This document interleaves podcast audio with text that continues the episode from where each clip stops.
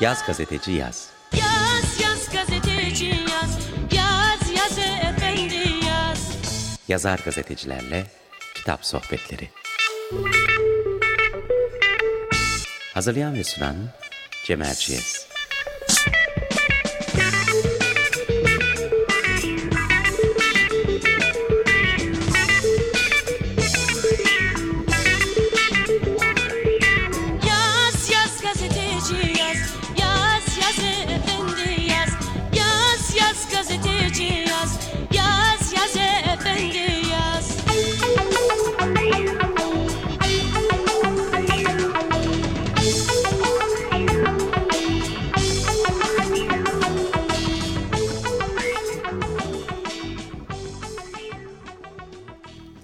Merhabalar, Yaz Gazeteci Yaz'da bu hafta Burcu Aktaş'la birlikteyiz.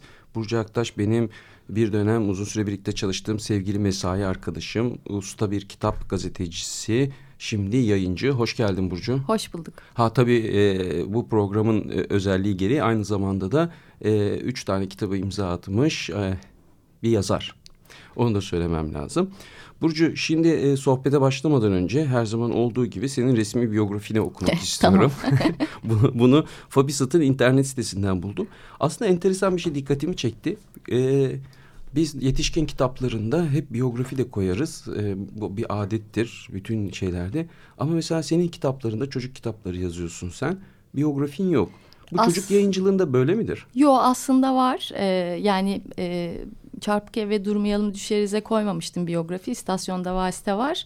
Ee, nedense o dönem öyle düşündüm. Aman gerek yok. Belki hani okuyan girip bir araştırma yapsın. Evet. Ne yazacağız üç cümle oraya. Gerekli görmedim ama şu an saçma bir düşünce olduğunu bir kere daha fark Hayır, bence ettim. sen her zamanki gibi asil bir insan olduğun için Selim Bey'in, Selimilerinin tabiriyle yahu işte ki, kişiliğimiz yaptığımız işler metnimizin önüne mi geçecek ne gerek var diye düşünmüşsün o zaman ama şimdi yayıncılık yapmaya başladığın için e, bu tür e, asil düşüncelerdense formatların önemli olduğunu Tabii fark etmişsin. kesinlikle.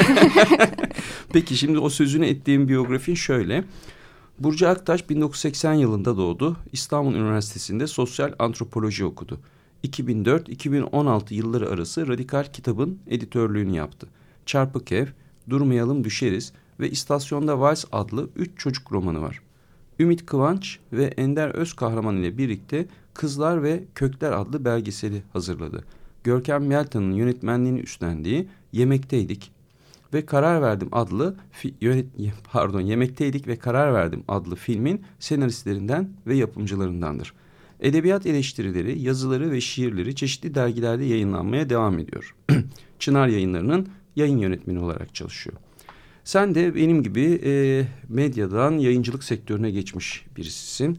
E, peki o geride kalan gazete ortamını özlüyor musun? İlk sorum bu olsun. E, çok özlüyorum hem de. E, hem gazetecilik kendi içinde bir dinamiği olan e, bir meslek ve o dinamik e, hareket insanı genelde mutlu eder. Evet. Çünkü hem bir şey üretirsiniz hem e, dönüşü hızlı bir e, meslektir. Bir kitap tanıtırsınız, birine değdiğini bilirsiniz, o size geri Geri döner. döner. Yani manevi tatmin de oldukça yüksek bir meslek. Kaldı ki biz böyle ortam olarak her zaman bir daha asla aynısını bulamayacağımı düşündüğüm bir gazetede çalıştık, Radikal'de. Fena değildi evet. Ee, yani her arkadaşımdan bir şey öğrenebildiğim, e, uzmanlık alanları dışında işte kitap, e, müzik, e, sinema muhabbeti yapabildiğimiz, birlikte işte kültürel faaliyetleri yaptığımız, aynı zamanda birbirimizin evinde de oturup kakara kikir de yaptığımız hem iş arkadaşı hem dost olmaya giden bir yelpazede Vardı. e, evet e, o insanlarla çalıştığım için çok özlüyorum açıkçası. Evet. Yani bu- bugün e, tabii e, dergiler, kitap ekleri, kötü sanat sayfaları e, bizim bunları yaptığımız 2000'li yıllardaki kadar güçlü ve popüler değil ama Maalesef. tekrar olsa yine böyle bir yerde böyle bir şeyler yapmak çok zevkli olurdu senin Koşa koşa söylediklerinden bunu yaparım. anlıyorum. An- Evet, anlıyorum. aynen. Ama bu tabii e, neyse yayıncılık muhabbetini biraz sonraya bırakayım. Hı hı. Peki sen o zaman e, sözünü ettiğin gibi ve okudum 2004-2016 yılları arasında Radikal Kitab'ın editörlüğünü yaptın. Kitap iki yapmak nasıl bir işti? Evet birlikte yapıyorduk biz bu işi. Ben biraz biliyorum bu sorunun cevabını ama dinleyicilerimize o dergiyi baştan sona uzun yıllar boyunca yapan kişi olarak senin anlatmanı istiyorum. Yani Radikal Kitabı hazırlarken hangi prensiplere özen gösterirdiniz? Yazıları nasıl seçerdiniz? Nasıl hazırlardınız bir dergiyi? Yani aslında kitap ekini ben hep e, öncelikle bir okur olarak okudum. Okur olarak da hazırladım. Yani kitap ekinin özel bir e, şeyi var benim gözümde. İyi okursanız kitap ekini yapmak editör olarak her zaman çok zevk veren ve çok e, tatmin duygusu yüksek olan bir alandı benim için. Her zaman en başından en sonuna kadar. Yani ben okurken de öğrenciyken de bir takım kitap eklerini takip edip oradaki kitaplara e, yolumu düşürüp alıp işte hayatımın değiştiğini, hayatımda bir şeylere etki ettiğini, geliştiğini ya da bir şeyi sorgulattığını düşünen bir insan olduğum için Evet. kendi yaptığım kitap ekinde buna hizmet etmesini Hizmet. bireysel olarak hep ön plana koydum. Biraz postacı gibi gördüm hep kendimi. Postacı gibi. Eski dönemin belki postacıları mobiletiyle ya da Evet. bisikletiyle işte Tek iyi tek haber, işte üzüntülü haber e, götüren ama bir şekilde insanların hayatına değen e, bir şey yaptığımı düşündüm. İzin günlerimizde bile ne yapıyorduk? Kitapçıya gidip geziyorduk. E, insanlar diyordu ne yani bu kadar e, yayın dünyasının içinde kitaplarla olduktan sonra hala mı kitapçıya gidiyorsun? E hala kitapçıya gidiyorum çünkü bu benim kişisel olarak da var olduğum ifade biçimim kendimi okumak e, ve tabii ki sonra yazmak. Dolayısıyla e, radikal kitabın da her zaman çok böyle net, düzgün yazarı ve edebiyatı ön planda tutan ama aynı zamanda e, etrafta olan popüler e, yayıncılık e, hareketlerinden de insanı haberdar eden yazarıyla çizeriyle e, bir platform olduğunu düşündüm. Son güne kadar e, önemli bir alandı. 2000'lerin başında özellikle işte e, Cumhuriyet Kitap'tan sonra haftalık olarak ilk defa Radikal kitabını da Yayınlanmaya başlaması f- önemli bir atılım olmuştu. Evet. Sonra bu bunun bir de tabii şey e, başka bir dönüşümü de vardı medya patronları için. E, Neydi bir, o? Bir ihtiyaçtı aslında belki kitap eki bunu fark ettiler. E, yayıncıların ilan vermesi, ilanla kazanılan para bu işin sadece prestij için değil e, bir şekilde hani medya patronuna gazeteye para getiriyor olması da e, kitap eklerinin 2000'li yılların ilk yarısında e, yükselmesine sebep oldu bence. E, bu da bizim işimize geldi. İstediğimiz her şeyi yapabildik. Her zaman alanımız oldu. Evet. Yani radikal kitapta bir adamızdı bizim için. Dolayısıyla şimdiki kitap eklerine bakıyorum. Hala hepsini takip ediyorum. Birazcık gazetecinin geldiği noktadan, biraz belki memleketin geldiği noktadan.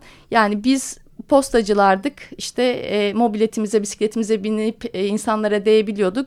Şimdikiler emekçileri ayrı tutarak, kitapeki emekçilerini ayrı tutarak ortamdan dolayı sadece o e, sevimsiz faturaları getiren postacılara döndü gibi bir Kuryelere döndü. var. fa- Fatura getiren kuryelere döndüler diyorsun. Peki yani e, biraz açmak için soruyorum. 2000'lerin ilk yarısında kitap eklerinin bir yükselişi oldu. Ve Hakikaten kitap dünyasında etkiliydi kitap Evet. ekleri. Hani bizim çalıştığımız radikal kitap e, öyle olmak üzere. Bir, bir okur da demek ki takip ediyordu. Çünkü bir, bir yazı çıktığında bir hatta bir ilan çıktığında Evet. bu e, bunun bir karşılığı oluyordu Evet. yazar için, yayıncı için. Kesinlikle. Şimdi o alan da çeşitlendi aslında. Belki e, dijitalliğin, belki sosyal medyanın, internetin artık başka bir yere gelmesiyle birlikte. E, tabii 2000'lerin başında Türkiye'de edebiyat da birazcık hız almıştı. E, Evet. Yani o yüzden bir alana da ihtiyacı oldu. Doğru, E, bir, doğru bir tespit. Bu çok önemli bir e, ayrıntı değil, olgu yani. Evet. E, o yüzden aslında bizim her zaman işleyecek konumuz, her zaman girecek çıkacak alanımız oldu. Kitap ekinde hiç malzeme sorunu yaşamadık. Her zaman konular üretebildik, türetebildik dünyadan da ama Türkiye'den de. Evet. E, dolayısıyla o işte orada bir önemli bir şey 2000'li 2000'li yıllar için. E, şimdilerde işte gene aslında büyük bir üretim var. Artık Var aslında. Yani Evet. yayıncılığın küçüldüğünü söyleyemeyiz. Yayıncılar Birliği her sene rakamlar açıklıyor.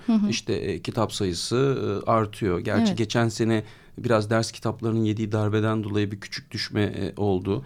Bu sene ekonomi belki etkiler ama neticede e, 2000'lerin ilk yarısından çok daha fazla kitap Evet. yayınlanıyor bugün.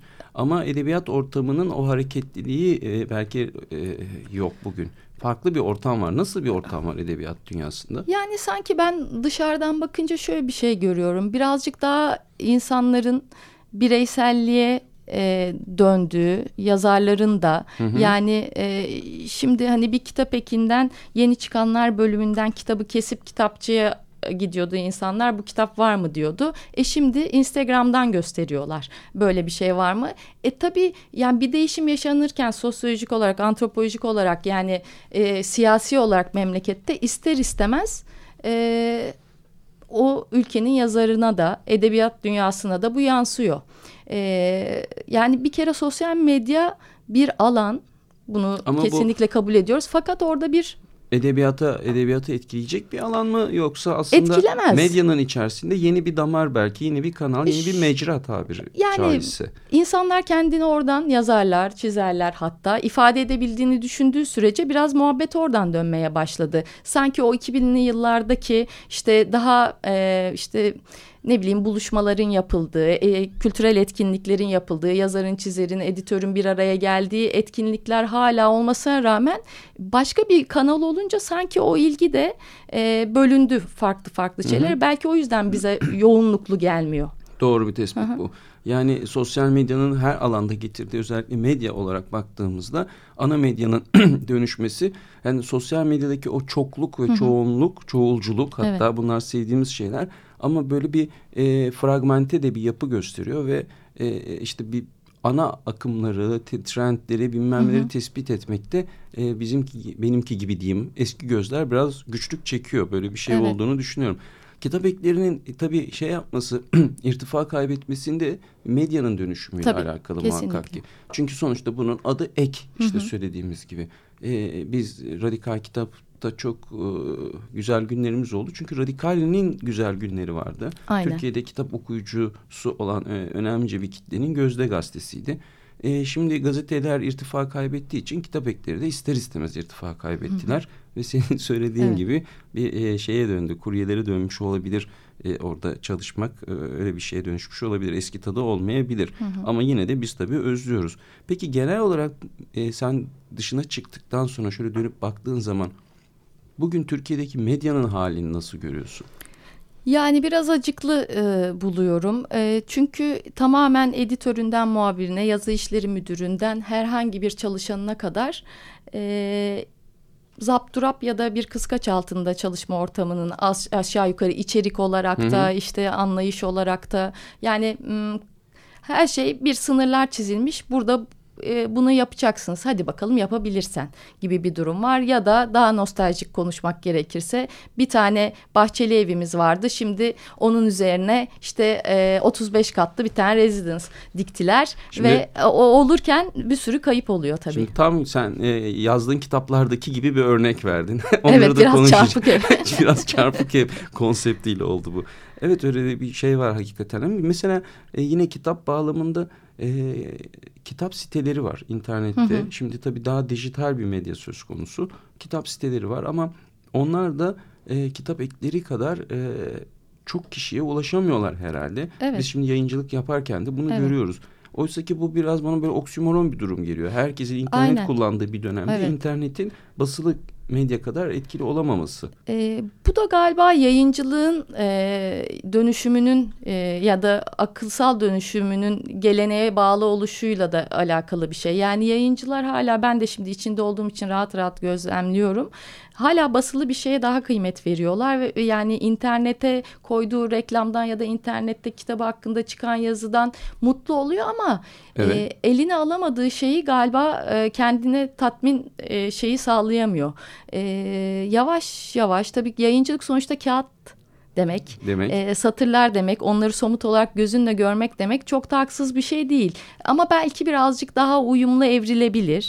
E, yani o tarafa gidiliyorsa da ayak uydurmak gerektiğini düşünüyorum. Anladım. Çünkü e, bu işleri yapan sayılı siteler var hala Türkiye'de. Destek olmak gerektiğini de açıkçası düşünüyorum yayıncı olarak. Yani onlara ilan vermek, reklam Aynen. vermek, kitap göndermek, gerekiyorsa içerik, İçerik- desteği atmak Aynen gibi. içerik akışını sunmak, işte ne, neler basacaklar bilgilendirmek filan. Birazcık aslında herkesin e, yatılı okula yolladığı çocuk gibi oldu böyle. Yani şey e, Ne? internet var e, tamam ama hani kültür sanat gazetecileri. Yani iyi bir- yani bir sistem, bir dünya bizden vazgeçiyor olabilir, memleket bizden vazgeçiyor olabilir ama E yani sen niye vazgeçiyorsun ki kaç tane alan var? Yani biraz destek atman gerekir. Do çok güzel. Tabii bu şunu soracağım. Sen şimdi gazeteciydin, şimdi yayıncı oldun. Ee, seni işsiz gazeteciler arasında sayabilir miyiz, sayamaz mıyız? Karar veremiyorum. Yani ben kendimi gizli işsiz olarak adlandırıyorum. Gizli işsiz. Ee, yayıncılık yapmaktan dolayı iki senedir Çınar yayınlarında e, hayata bir şey sunmaktan dolayı çok mutluyum. Kimse yanlış anlamasın ama e, bir şansım olsaydı ömrüm boyunca kitap eki yapmak ya da işte kültür sanatta kitap özelinde e, çalışıyor olmak, e, gazeteci olmayı tercih ederdim. E, aslında iyi ki bir alanımız varmış, hakim olduğumuz bir alan varmış. Orada yayıncılık kolundan yürüyebildik. Sadece işsiz kalmadım aslında. Hı hı, anladım. E, yani kimse sormadı. Yani iş bulabildiğimizde hep şükreder durumda yaşıyoruz ya. Evet şimdi başında da konuştuğumuz gibi hı hı. çünkü e, hala e, daha önceki işini yapmak için bir istek duyduğuna göre ve onu yapamadığına göre gizli işsiz tanımı evet. da çok yanlış bir tanım olmuyor. Peki şimdi biraz şarkı çalmamız lazım. Tamam. Ee, bir, hem de nefes alırız. Sen e, şarkılarımızı seçtin. Evet. Ben istasyonda valsi yazarken e, romanda bir tabii e, vals mevzu var. E, birazcık hem o duyguya hakim olmak hem o duygunun içinde belki işte birazcık kalabilmek adına çok çeşitli valsler toplamıştım. E, bunlardan üç tanesini seçtim ilki, bugün ilki, için. Hangisi? İlki... E, Aram Haçaturya'nın e, Masquerade diyeceğimiz ya da Maskeli Bolo diye çevirebileceğimiz bir valsi e, meşhur valslerden biridir. Evet biraz onu dinleyelim.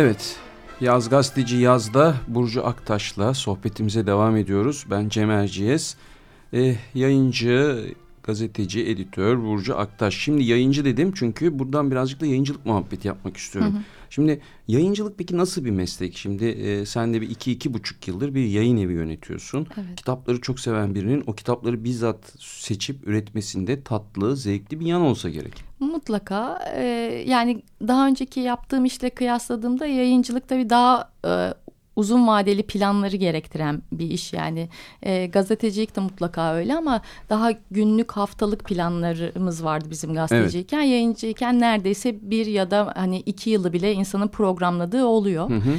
E, işin en zevkli yanı zaten yine kitapla ilgili oluşu. Peki eskiden mi daha çok kitap okuyordun şimdi mi daha çok kitap okuyorsun? Eee açıkçası eskiden daha çok kitap okuyordum. E, yayıncı olunca insanın hazırladığı kitabı evet. e, öncelik tanıması Kendi diye bir şey oluyor. Kendi kitaplarını okuyorsun. Yayınlamayacağın kitapları okuyorsun. Evet aynen öyle. İşte e, ama gene de bundan hani böyle fire vermek istemediğim için insanüstü bir çaba göstermeye çalışıyorum. Gece gündüz okuyorsun. Biraz okumaya çalışıyorum yani en azından şey hani bir okuma rutinim var onu bozmamaya gayret ediyorum ama tabii ki eskisi kadar o şey değil. E, benim gözümde iyi bir noktada değil. Hı hı. E, ama yayıncılıkta işte kendi öncelikleri olan bir meslek.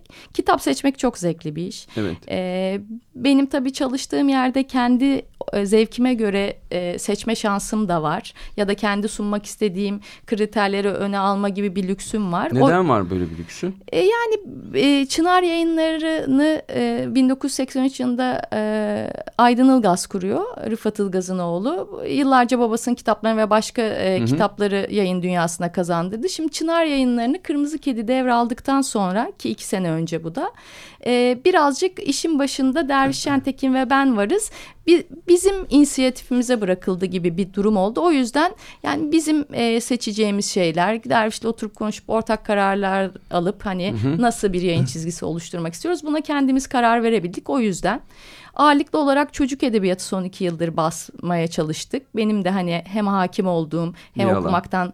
zevk aldığım hem bir alan. Hem de içinde ürettiğin bu yüzden de iyi, iyi hakim olduğum bir evet, alan. Evet e, yani şey olarak kitap takip etmek ya da seçme konusunda bir sıkıntı yaşamadım. Okuru olarak hep e, içindeydim. Tabii daha başka profesyonel şeyler öğrendim yayıncılıkla ilgili. Mesela seni en çok şaşırtan, senin için en yeni olan bilgi ne oldu? Kitap üretmeye başladığın zaman. Bir ee, kitabı hazırlarken e, dikkat edilmesi gereken başlıca unsurlar nelerdir gibi de düşünebilirsin. Valla ben işin teknik kısmından tuhaf e, bir hani yük e, görmekle birlikte e, tatmin de oldum. Yani bir kitabın ne kadar mal olduğunu, ne kadara mal olduğunu, o kağıdı kullanırsan ne kadara mal edileceğini, ötekisini kullanırsan ama işte böyle şeyler mesela e, böyle yapboz yapmak gibi geldi bana. Evet. Onlar bana çok zevk verdi. Çok çeşitli seçenek var. Sen onların içerisinden en ideal birleşimi yapman lazım. Evet. Çizerini bulacaksın. O çizer Aynen. ona en uygun çizer olacak ama onun da maliyetini düşünmen Tabii. lazım. Kağıt, cilt, matbaa ve dağıtım bir ve sürü tiraj parametre. evet e, parametre. Evet. Onların içerisinde bir formül yaratmaya çalışıyor yayıncı. Evet. Okuduğumuz on binlerce kitabın aslında her birinin arkasında böyle uzun İnanılmaz uzun bir, e, emek. bir emek, hı hı. E, kafa Hesaplar, yorma, hesap, kitaplar. kitap ve risk e, durumları var. Peki e, bu işin güzel kısmı. Bu meslekte senin de mesela çok da bayılmadığın bir yanı hı hı. mutlaka e, vardır. E, tabii satış rakamları. yani e, bizler çok güzel gönlümüze göre kitap seçiyoruz. Evet hani belli bir kitleyi tatmin ediyor kitap evet. ama hani e, hakim kitleyi tatmin etmediğinde hı hı. E, yani yayıncının kazanması gereken para kazanılmadığında her zaman ya acaba hani bir iki yapıyorsunuz üçüncüde e, çok da bu tarz kitapları gitmiyor okurunu bulamadı basmasak mı filan bunlar işte e, editörün ya da yayın yönetmeninin en canını sıkan şeyler. En duymak istemediği evet. şey değil mi? Çünkü bizde satış pazarlamaya göre e, Türkiye'de biraz yayıncılık e, tırnak içinde tabii ki yani kimseye haksızlık yapmayayım. Ağırlıklı olarak öyle yapılıyor. Kimse demiyor ki satış pazarlama elemanım e, editörün yayın yönetmenin bastığı kitabın kitlesini bulsun. Hı hı. Öyle bir şey yok. Yani. Evet bu aslında tabii dünyada da böyle mutlaka satış hı hı. pazarlama her evet. zaman çok aktif yayın evlerinde. Ama tabii daha detaylı pazarlama e, çalışmasının yapılmaması bizim bizlerin en büyük derdi. Evet. Çok güzel söyledin. Yani her kitabın bir kitlesi var aslında. Önemli olan onu onlara ulaştırmak. Kesinlikle. Ama tabii yayıncılık dünyasının e, temel bazı sorunları var. Dağıtım, hı hı. satış noktası, işte kitapçı sayısı belli. O kitapçılardaki raf sayısı belli. Evet. Senin benim önemsediğimiz bazı kitaplar orada rafa çıkamıyor ve okuyucusunu bu yüzden bulamıyor, biliyor. Hı hı. E, öyle bir takım dertler var. Ama şey çok önemli. E, ağırlıklı olarak çocuk yayıncılığı yapıyor olmanız. Ondan da biraz bahsetmek istiyorum. Çünkü bu aslında e, kültür yayıncılığının daha az görünen bir yüzü. Hı hı. E, çoluğu çocuğu olan insanların aslında çok içli dışlı olduğu bir alan. Ama hani yayıncılıktan bahsettiğimiz zaman başta edebiyat sonra diğer alanları konuşuyoruz. Hı hı. Çocuk yayıncılığı nasıl bir alan? Türkiye'de nasıl, e, nasıl bir durumda şu sıralar? Yani ben tabii Çınar yayınlarında işe başlayana kadar çocuk yayıncılığın içinde bir yazar olarak vardım. Şimdi tamam yazarlığım devam ediyor ama şimdi yayıncı olarak da varım. Tabii her zaman hani kitap eki yapan bir insan olarak da bir takım gözlemlerim vardı. Çocuk edebiyatı Türkiye'de özellikle son 15 yıldır hakkı verilmeye çalışarak yapıl, yapılıyor. Yapan yayın evleri var. Ama şöyle de bir gerçek var Türkiye için. Çocuk kitabı demek e, çok para demek. Çok para demek. Evet. Maliyetli bir iş yani. Hayır yani kazanacağın paranın da çok olması Ha, evet. demek. Tabii ki maliyetli bir iş. Yayıncı için e, kazançlı bir alan evet yani. çünkü şöyle Neden peki? düşünün. e, Nasıl ki çocuk kıyafeti, çocuğa dair herhangi bir Hmm. oyuncak bir pazar haline geldiyse çocuk kitaplarının da aslında bir pazarı oluşmuş. Ee, yayıncılar ya da bu işi yapanlar ikiye ayrılıyor. Bu işi edebiyat çerçevesinde tutarak yapmaya çalışanlar. Evet. Bu işi edebiyat çerçevesinde tutmadan sadece bir ürün gibi e, nasılsa alınacak, nasıl insanlar çocuklarını alacak bu kitapları diyerek içerik e, tatmini gözetmeden yapan e, insanlar. Yani aslında çok özel bir şey söyleme. Her işi iyi yapan var, kötü yapan var. Mühendis için de geçerli, gazeteci için de geçerli, yayıncı için de geçerli. Büyük bir pazar çocuk kitapları e, ok- Bu, bu pazar e, okur, pa- böldüm seni ama bu, bu- buradan da bahsetmek lazım. Bu pazarın kendine has kuralları da var bildiğim kadarıyla. Var. Yani bildiğimiz yöntemlerin dışında yani kitapçıda alıp onu rafa koymanın ötesinde de satış yöntemleri üstüne odaklanıyor çocuk yayıncıları. evet yani okul yani çocuk Okullardan bahsediyorum. Evet e, maalesef çocuk kitabı Türkiye'de kitapçıda satan bir e, kitap değil yani ürün değil. Çünkü e, öyle bir seviyede değiliz henüz.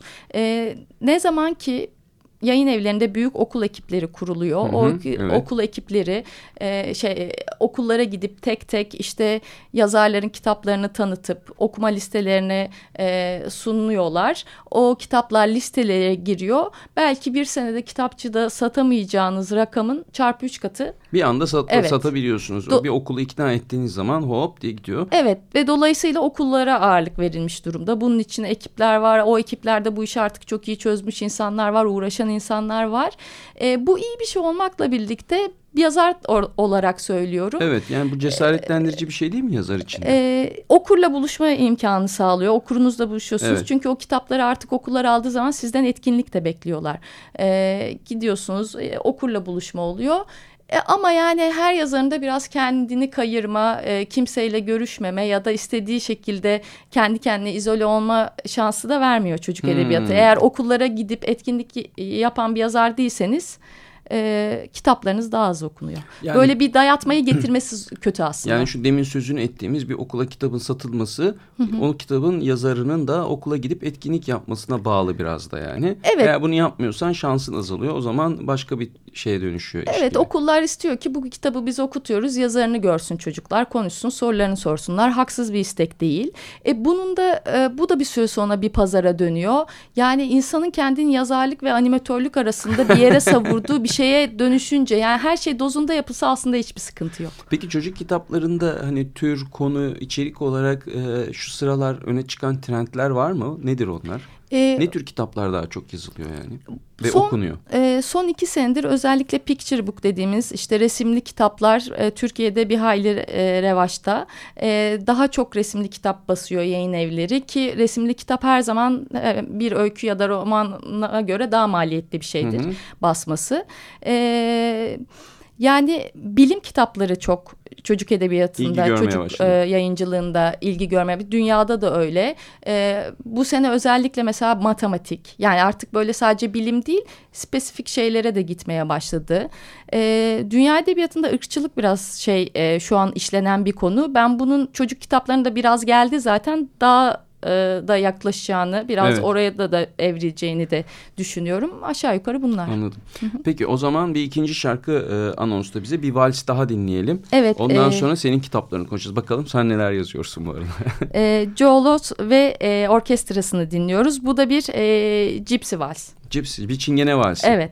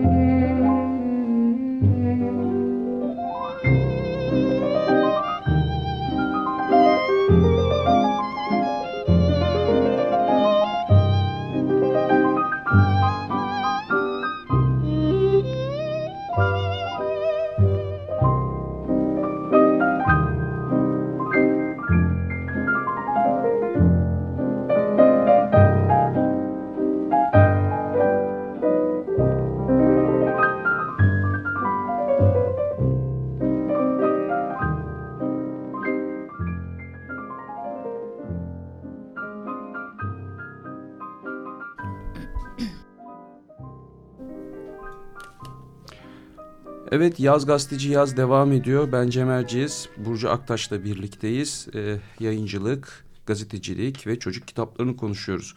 Burcu tabii şimdi programın son düzlüğüne girdik ve burada senin kitaplarından bahsetmek e, istiyorum. Üç tane e, çok güzel çocuk kitabın var senin. E, sırasını şaşırırsam düzelt beni. Çarpık Ev. e, onun ardından e, diğer kitabın çıkmıştı. Durma, Durmayalım düşeriz. Durmayalım düşeriz. Ve en sonunda istasyonda Vals çıktı. Evet. Şimdi e, genel olarak hani Burcu Aktaş'ın çocuk kitaplarının bir ortak teması da var tabii aslında. Bütün bu kitaplar biraz böyle kaybedilmiş değerler üstüne kitaplar. E, işte yitirdiğim yani e, kente dair kitaplar. Kent Hı -hı. hayatının içerisinde insanların fark etmedikleri bir takım değerlerin, bir takım güzelliklerin de ortaya çıkartılmasıyla ilgili Hı -hı. kitaplar. Ama bunun böyle bir nostaljik bir yanı da var. Fakat insanın burnunu sızlatan bir nostaljiden çok sonunda hani ortak güzelliklerin, dostluğun, e, dayanışmanın vesairenin e, desteklendiği bir şey var, teması var. Tabii bütün çocuk kitapları böyle e, değil ama bunlar birazcık senin hayattaki meselelerinle de alakalı olduğunu düşünüyorum ben. Onun için kitaplarına sirayet eden temel tema buymuş gibi geliyor bana. Yani aslında çok doğru. Ee, hani ben öyküleri bulduğumda bir hikayeyi işlerken sonra onu romana dönüştürürken e, o dönemde kendi hayatımda ve dünya hayatında neler oluyor, neler bitiyor, neyi kendime dert ediniyorum, neyle ilgili bir meselem varsa aslında onu çok düşündüğüm için yazmak istediğim şey de e, biraz hı hı. onu içeriyor oluyor. Çünkü e, yani hiç bir ifade biçimi olarak da görüyorum. Evet. Yazdığım şeyleri hem kendimi ifade ediyorum, anlamadığım şeyi anlamaya çalışıyorum yazarken e, başka bir dünyaya kendim de gitmek istiyorum. Okuru da götürmek istiyorum yani. Anladım. Peki bana böyle kısaca özetleyelim kitapların Hı -hı. konularını istiyorum. Yani e, çarpık ev e, sen söyler misin birkaç cümleyle bana da kolay giriyor böylesi. Yani çarpık evde. Ne anlatıyordu çarpık ev konusunu an, anlay alalım. E, temel meselesi çarpık evin şu e, bir babaanne ve torun bahçeli evet. evde yaşayan bir babaanne torun ve tam da onların evinin karşısında göğü delen apartmanlar dediğimiz yüksek binaların olduğu yüksek binalarda yaşayan çocukların e, ve ailelerinin o eve neredeyse bir perili ev muamelesi yaptı. Yani kendinde kendine benzemeyen hayatı kenara ittiği bir hayat. Çocukların değil ama daha çok yetişkinlerin. Yetişkinlerin. Anlatma... Çocuklar da bundan etkileniyor ve orada gizemli bir şey olduğunu, evet. bir cadı falan olduğunu düşünüyorlar yani ama... bir şeyler döndüğünü düşünüp... Sonra çok tatlı bir hayat olduğunu görüyorlar ve bir köfte sahnesiyle mi bitiyordu kitap? Yanlış hatırlamıyorsam. E, mutfakta bir yemek sahnesiyle evet. bitiyor. E, bütün çocukların bir araya geldi. Yetişkinlerin düşüncesini gene çocuklar aslında e, kırıyor. O da e, uzaktan önyargılı bakmak değil de yakına gidip bakmak yani e, hı hı. farklılıklara saygı teması Temas diyebilirim. Bir evet. şey. Tam da bugün ihtiyaç hı hı. duyduğumuz meselelerden biri. Durmayalım düşeriz e, ise kaybolan bir kızı evet. anlatıyor değil mi? Evet yani o yaklaşık 10 yaşlarında e, birden mahallede e, Yokuşbaşı adı verilen e, şehrin en dik mahallesinde bir anda kayboluveren Asuman adlı bir kızın e, aranış. E, Bütün mahalle peşine düşüyor. Evet ve, ve bu mahallede aslında birbirinden kopuk yaşayan e, çok da hayata değmeyen e, hayal güçlerini çoktan kaybetmiş insanların bir takım sadece gerçekliklerle hatta onlarla bile çok uğraşmadığı bir mahalle. Aslında kay, kaybolan bir kız çocuğumu e, hayal gücümü, hayallerimiz mi, e, değerler mi biraz onu sorgulayan bir kitap. Evet o kitaptan küçücük bir bölüm okuyayım ben. E, tam da işte kaybolan kız çocuğu Ö, Özge galiba değil mi? Doğru Yok mu? Asuman kayboluyor Asuman, Özge onun arkadaşı. Öz, Öz, şey, o anlatıyor. Güven bana yanlarına gittiğimizde değişecek her şey. Baban çok üzülüyor. Senin kaybolduğunu düşünmekten delirecek. Kaybolmadım ki. Gittim ben. Küstüm onlara. Biliyorum anlattım sana. Biliyorum anlattım sana. Ben de küstüm yıllar önce herkese. Hala küsüm ben. Bir düşün. Neden bu yok olma oyununu oynadık? Yok olmak hayal gücünü zorlayan en güçlü şeydir. Ezberlerimiz, bildiğimizi sandığımız şeyler bir anda bozulur. Onların da bozuldu. Ama onlar hayal gücünün ne kadar güzel bir şey olduğunu yine de anlamadı diyor. Evet Asuman'ın temel derdi aslında hayal kuran e, birisi olduğu için hayalci diye etiketlenip kimse tarafından özellikle yetişkinler tarafından anlaşılmaması. O yüzden küsüp bir yok olma oyunu oynuyor oyun aslında. oynuyor. Evet. Ve herkese aslında bu, bu, bu eksikliğini fark etmeye, Evet. aymaya çağırıyor. Mahalle Evet. ayıyor Hı hı. bu durumu ve bir, bir, birbirlerini tanıyıp bir, bir araya geliyorlar Evet, aslında. aynen. Biraz bunu yaparken de kendi gibi küskün ikinci bir karakter buluyor. İkisinin oynadıkları bir oyun bu. Peki istasyonda var e, ile ilgili o da çok şenlikli bir kitap aslında. Çok O değişik evet, bir yani- atmosferi var. Bunlardan biraz farklı bir atmosferi var istasyona versin sanki. Doğru. Çarpık Ev ve Durmayan Düşeriz tam bir şehir anlatısı. Aslında kendi hikayelerini anlatırken e, Evet. şehrin bizi kıstırdığı noktadaki e, şeylere de dikkat çeken kitaplar. İstasyonda Vice aslında herhangi bir yerde olabilecek, dünyanın herhangi bir yerinde olacak bir tren istasyonuna yakın bir meydanda geçiyor. İstasyon meydanında. Ve orada kendi işlerini çok seven insanlar yaşıyor. Kendi e, rutinleri var, kendi düzenleri var, sevecen bir hayatları var. İşte Luna Park var, pastane var, çiçekçi var, berber var. Bir sessiz film, sadece sessiz filmleri oynatan bir sinema var. Aslında bir hayal kasabası Evet düşsel bir kasaba. e, yaratmak istedim. E, burada da düzeni bozan aslında bir ihanet. E, o orkestra çukuru vardır ya e, Hı hı. sessiz filmlere müzik yaparlar film oynarken.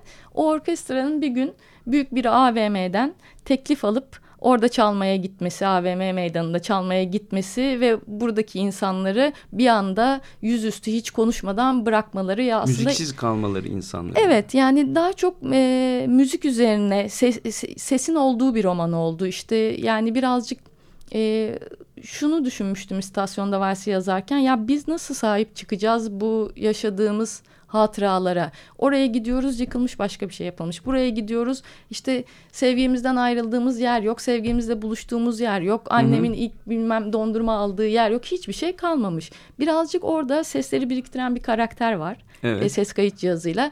Yani biriktir biriktirerek hayatta kalma, e, insan biriktirme, anı biriktirme. Anı biriktirme. Evet. Ancak kaydediyoruz onları. Somut olarak onları korumak mü- mümkün olmadığı için. Evet. Tabii bu burada da bu düşsel kasabada da aslında yine bir kentsel sorun var. Çünkü bir Tabii. AVM'nin tehdidiyle bütün bu e, Evet. şey yaşanıyor, macera yaşanıyor. Macera dediğim yerden girmek istiyorum. Senin kitaplarında aslında bir de hep bir macera var. Yani durmayalım düşeriz ve çarpık evde hatta böyle biraz gerilimli böyle bir atmosfer e, Evet. var. E, maceranın bir çocuk kitabındaki temel e, fonksiyonu demeyeyim ama yani ya da tadı diyeyim. Fonksiyon çok teknik bir şey gibi oluyor. Tadı nedir? Yani galiba ben hem öyle yazmaktan hem öyle okumaktan hoşlandığım için e, mutlaka bir e, bir gerilim unsuru, maceraya varan bir hareketlilik tercih ediyorum. E, kendi kendime çalışırken notları alırken de şey gibi düşünüyorum. Yani bir başlangıç noktası, bir yukarı çıkış noktası, Hı hı. yine düşecek, yine çıkacak. Böyle birazcık yani görs gözümüzü kapayınca da görsel olarak da hayal edebileceğimiz bir tam olarak olmasa da aşağı yukarı senarist gibi bir e, Bir düşünme. temposu, bir kurgusu Evet. olsun istiyorsun her zaman. Aynen Çocukları öyle. bence kitapların içine de çekiyor ve onun içerisinde durmasını da e, orada kalmalarını ve kitabı daha çok sevmelerini de sağlıyor. Öbür Evet. türlü deminden beri konuştuğumuz şeyleri pıtır pıtır anlatsan ne kadar sıkıcı ve e, şey olurdu değil mi? Çocuklar bir artık şey olurdu çok sıkılmış için. zaten ne yapmalarını gere e, ne, ne ne yapacaksın söylüyor ve o bu durumdan e, çok sıkılmışlar. O yüzden e, başka bir dünyaya gittikleri kitaplara yakınlık duyuyorlar. Edebiyatın asli görevi de bence zaten bu. Yine bir şey senin kitaplarınla ilgili onun altını çizmek istiyorum. Yani çarpık evin sloganı sayılabilecek bir cümle. Gerçekten bakmazsan göremezsin. Demin söz ettin kitaptan bahsederken ama sen bu kitaplarınla kaybolana bir ağıt yakmaya çalışmıyorsun aslında. İnsanların kaybettiklerinin farkına varmaya, daha önemlisi hala var olan güzelliklerin, değerlerin, dostlukların da ayırdığında olmaya çağırıyorsun. Biraz bundan bahseder misin? Yani tam da öyle aslında bir şeyi e, bu iyidir bu kötüdür diye göstermek istemiyorum. Sadece yan yana koyuyorum. E, gerçekten bakmazsan göremezsin. E, yani gördüğümüz şeylerin göründüğü gibi olmayabileceğini anlatmaktı temellerdim Hı hı. çarpık evde. Yani çarpık ev e, kime göre çarpık neye göre çarpık? Neye göre Gökdelen'de yaşayanlar bahçeli ev demiyor yetişkinler çarpık ev diyor. Niye çarpık olsun? Bunu so- yani hangisi çarpık? Aslında bu soruyu sorup e, ya da bu bunları yan yana getirip e, okuyan herhangi birinin kendi düşünmesini Güzel. istiyorum. Peki yani burada seni en çok sevindiren, coşku veren değerler nelerdir mesela gündelik hayatta? Kitaplarına da bunlar sızabiliyor mu? E, Valla aslında kitaplarımda hep böyle okuyanlar da, okuyan arkadaşlarım da, işte çocuklar da, e, başka e, insanlar da söylediği için hep bende şöyle neşeyle karışık bir hüzün var kitaplarda. Neşeli de ama hüzünlü de. E, galiba olayları algılayış biçimim de öyle benim. O yüzden hani e, değerleri algılayış biçimim bile öyle. O ikilik hep hoşuma gidiyor yani mutlaka neşe yaratacak bir şey var bir olayda ama hüzün yaratacak bir olay da var. Dolayısıyla o ikisini hep yan yana koyup anlatıyor olmak e, kendiliğinden gelişen bir şey galiba. Kafam öyle çalıştığı için Öyle ya da öyle baktığım için. Kitapların içeriği de biraz böyle oluşuyor. Evet, evet. Şimdi tabii e, dördüncü kitabını da bitirdiğini biliyorum. Bitirdim evet çok şükür. Hadi Biraz uzun sürdü. şimdi kitlelere lütfen kitabınla ilgili biraz ipuçları verir misin? Ee, burada da temel mevzum aslında bu da bir şehir anlatısı bu arada. Ee, vahşi olmak üzerinden. Yani bir kaplan mı daha vahşi e, yoksa şehir mi ya da şehri o hale getiren insanlar mı? Yani kitabın ismi değişmezse vahşi şeyler. E, 85 buçuk yaşında yaşadığı apartmandan şehrin merkezinde oturuyor. Bir kadının pencereden aşağıdaki şehir hayatına dahil olamadığı fiziksel ve duygusal olarak e, değişmiş başka bir dünya var artık. Dahil olamadığı hayatı aslında algılayışı bunlar olurken de neyin vahşi olduğu sorgusu var. Peki kaplan? Ee, şöyle şeyler var yani aslında hem biraz fantastiğe giden bir yanı var ama bugün gazete okuduğumuzda gördüğümüz şeyler de var. Şehri hayvanlar basıyor Cem Erciyes. Gerçekten domuzlar geçiyor Evet boğazdan karşıya. Çünkü İşte- yaşayacak alanları kalmadığı için ke- kente doğru Evet. kaçmaya başlıyorlar. Biraz işte Sarıyer tarafında evi olan eve gidiyor ki bir karaca gelmiş filan. Yani e, kim kime zulmediyor biraz bunlardan etkilenerek yazdığım bir şey. Eminim çok güzel bir kitaptır. Peki en başta sormam gerekeni şimdi en sonda sormuş olayım. Seni çocuk kitapları dünyasına e, yönlendiren ne oldu? Sen yani nasıl bir çocuk kitabı yazarı oldun? Yani aslında biraz sen se- senin sebebin ne Ben benim yüzümden mi bilmiyorum. Yok yok yani etkisi büyük. Şöyle ben hep iyi bir çocuk kitapları okuru oldum. Yetişkin olduğumda da hep Evet. takip ettiğim bir şeydi. Çünkü çocuk edebiyatının e, yani farklı bir yeri var. Bakışıma da fazlasıyla etki ettiğini düşünüyorum. E tabi radikal kitapta da hani böyle çocuk edebiyatı ile ilgili yıllar önce 2000'lerin başında herkes e, bunun için çok gönüllü değildi. Değildi. Zor bir yazar Ee, bulurduk. Evet, e, o yüzden birazcık da hani benim oraya da mesleki olarak da fazla bakmam, okur olarak bakmam derken e, ilk anlatmak istediğim hikayenin de çok etkilendiğim bir alanda olması kaçınılmaz oldu açıkçası. Yani biraz çocuk kitaplarını takip ediyordun sen. Hatta çok güzel bir köşen vardı senin. Evet. Neydi hatırlatsana Ee, dur. Bir Şimdi- dakika köşenin ismini de unuttum Evet şimdi. bir, bir böyle yaramaz ikizlerin macerasını Ee, anlatan. Çift yumurta. Çift yumurta evet, diye. e, hayali iki çocuk üzerinden e, bir köşemiz vardı. Birini Aslı Tohumcu yazıyordu, birini ben yazıyordum. Sanki çocuklar yazıyormuş Çocuklar gibi. yazıyormuş Komik gibi. de matrakta bir köşeydi. Ve bu da senin belki de çocuk dünyasına attığın ilk adım oldu. Evet, yazı anlamında Yazı ilk adım anlamında oldu. yani oldu. Arkasından bu kitaplara dönüşmeye başladı. Evet ama şunu da belirtmeden geçemeyeceğim. Yani çocuk edebiyatının hani böyle biz yayıncıları olarak e, ya da satış pazarlamacılar böyle kesin çizgileri var. Kaç yaş okur bunu? Kim Ha. okur bunu? En nefret ettiğim soru bu.